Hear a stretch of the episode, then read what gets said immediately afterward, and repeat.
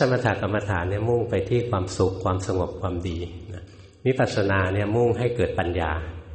ปัญญาคือการเห็นความจริงของกายของใจ เพราะงั้นวัตถุประสงค์ไม่เหมือนกันวิธีการก็ไม่เหมือนกันแล้วเราจะต้องเรียนต้องแยกแยะให้ออกนะว่า การดำเนินจิตแบบไหนเป็นสมถกรรมฐาน การดำเนินจิตแบบไหนเป็นวิปัสสนากรรมฐาน ถ้าแยกไม่ได้ ส่วนใหญ่จะไปทำสมถะแล้วคิดว่าทำวิปัสสนาอยู่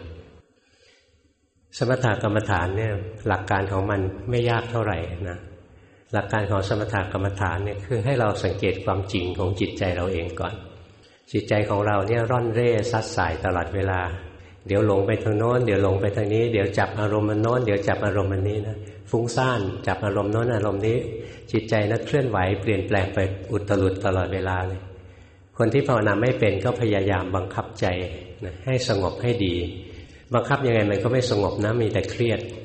เพราะฉะนั้นพวกภาวนาแล้วเครียดเนี่ยแสดงว่าไปทำสมถะแบบผิดผิดวิธีด้วย ถ้าทำถูกวิธีจะไม่เครียด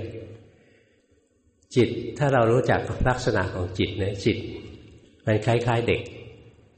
เหมือนเด็กสนๆคนหนึ่งจิตนะเดี๋ยวก็วิ่งไปทางโน้นเดี๋ยวก็วิ่งไปทางนี้ เดี๋ยวหัวเราะเดี๋ยวร้องไห้ เดี๋ยวดีใจ เดี๋ยวเสียใจ จิตมันเป็นอย่างนี้ ถ้าเราทำสมถะผิดนะก็คล้ายๆ เราเอาไม่เรียวไป ไปยืนเฝ้าเด็กไว้ บังคับไม่ให้มันกระดุกกระดิก เด็กมันจะเครียด จิตนี้เหมือนกัน ถ้าเราไปบังคับให้มันนิ่งนะมันจะเครียด เราต้องใช้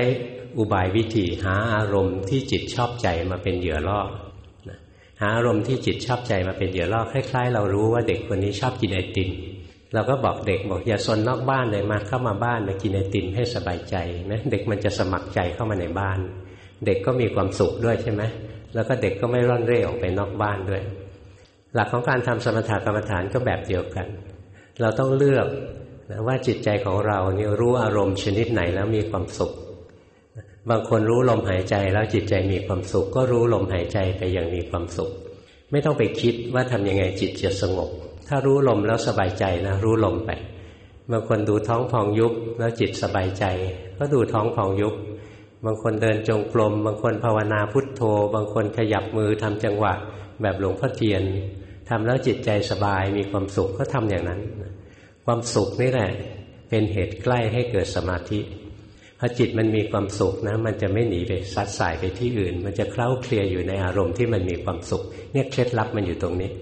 เพราะนั้นบางคนภาวนานะทำไงก็ไม่สงบทำยังไงก็ไม่สงบอันนั้นเพราะพยายามไปบังคับจิตให้สงบ มันไม่ยอมสงบหรอก ต้องหาอารมณ์ที่มันมีความสุขมาล่อมัน อย่างหลวงพ่อตอนเด็กๆหลวงพ่อชอบหายใจ ไปเรียนหายใจออกหายใจเข้ามาจากท่านพ่อหลีวัดโสการามตั้งแต่ปีศูนย์สองส่วนใหญ่ในห้องนี้ยังไม่เกิดนะหายใจแล้วมีความสุข ถ้ามีความสุขจิตสงบคล้ายๆเด็กได้กินไอติมเด็กก็ไม่ไปสนนะเนี่ยเคล็ดลับของสมาธินะเคล็ดลับของสมถะ คือเลือกอารมณ์ที่เรามีความสุข แล้วจิตจะสงบเอง เมื่อจิตสงบนะโดยไม่ได้บังคับเนี่ยจิตจะไม่เครียด ถ้าคนไหนภาวนาแล้วเครียดเนี่ยแสดงว่าสมถะก็ไม่มีวิปัสสนาก็ไม่มีถ้าภาวนาแล้วจิตใจมันมีความสุขมีความสงบอยู่ในตัวเองได้สมถะโดยไม่ได้บังคับ นี่พอจะมีความสุขแล้วมีความสงบแล้ว อย่าหยุดอยู่แค่นี้ ถ้าลำพังการปฏิบัติธรรมนะมุ่งเอาความสุขความสงบเนี่ยยังตื้นเกินไป ศาสนาพุทธมีสิ่งที่ประณีตลึกซึ้งกว่านั้นอีกเยอะ ลำพังแค่ภาวนาเพื่อให้จิตมีความสุขมีความสงบเนี่ยไม่มีพระพุทธเจ้าเขาก็สอนกันได้ สิ่งที่พระพุทธเจ้าตรัสรู้ขึ้นมาแล้วคนอื่นไม่มีคือวิปัสสนากรรมฐาน